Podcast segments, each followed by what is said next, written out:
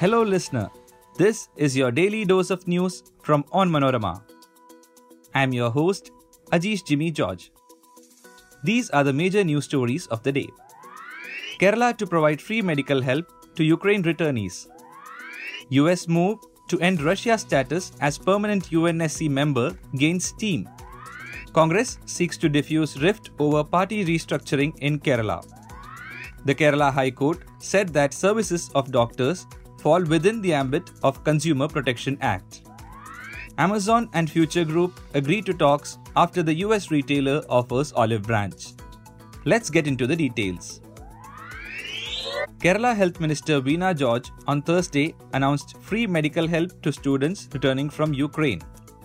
The state has intimated the centre that there are 2,320 Kerala students in Ukraine, of which around 500 have arrived and the remaining are also expected in a few days.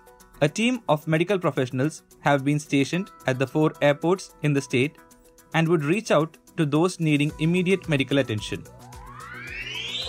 The US State Department may try to find a way to boot Russia from its permanent seat on the UN Security Council, shaking up the international body's balance of power amid outrage over the war in Ukraine, RT reported. Washington is investigating the prospects of expelling Russia as one of the five permanent Security Council members, Deputy Secretary of State Wendy Sherman told American lawmakers on Wednesday. No decision has been made on whether to try to achieve such an outcome, which would likely require changes to the UN's charter. Sherman's comments came after the UN General Assembly voted overwhelmingly to condemn Russia for last week's invasion of Ukraine and demand that Moscow withdraw its forces from the country immediately. Hectic efforts are on to find a consensus on the party restructuring move, which has sparked a crisis in the Kerala State Congress unit. The party high command's intervention has added pace to the efforts to clear the deadlock over restructuring and to hold organizational elections according to the party calendar. The All India Congress Committee or the High Command ordered a stay on the reorganization process a couple of days ago after a section of MPs from Kerala complained about the partisan manner in which new functionaries are being shortlisted by the Kerala Pradesh Congress Committee. The Kerala High Court has stated that the medical profession, which includes the services of doctors, falls within the ambit of the Consumer Protection Act. The issue pertains to Kannur native TP Ambujakshi, who lost sight in her left eye following cataract treatment, approaching the District Consumer Disputes Redressal Forum seeking a compensation of Rs 32.52 lakh.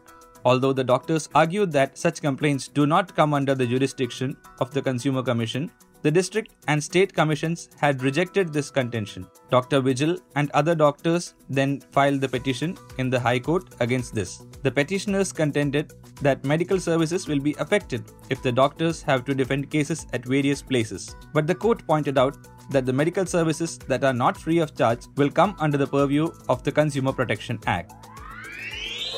Amazon and India's second largest retailer Future Group have agreed to talks proposed by the US e commerce giant, seeking to resolve legal wrangles at the heart of a battle for supremacy in the country's vast retail sector.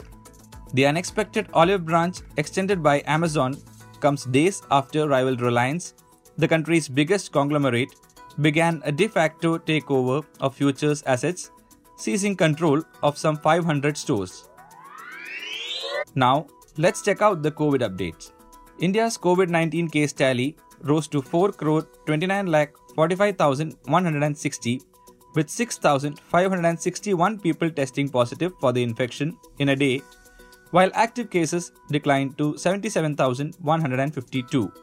The death toll has climbed to 5,14,388 with 142 fresh fatalities, according to the Union Ministry Health data updated at 8 am on Thursday.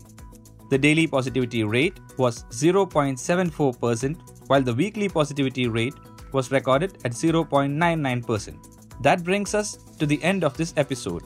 Be sure to come back tomorrow. As always, thanks for listening to Daily News Dose.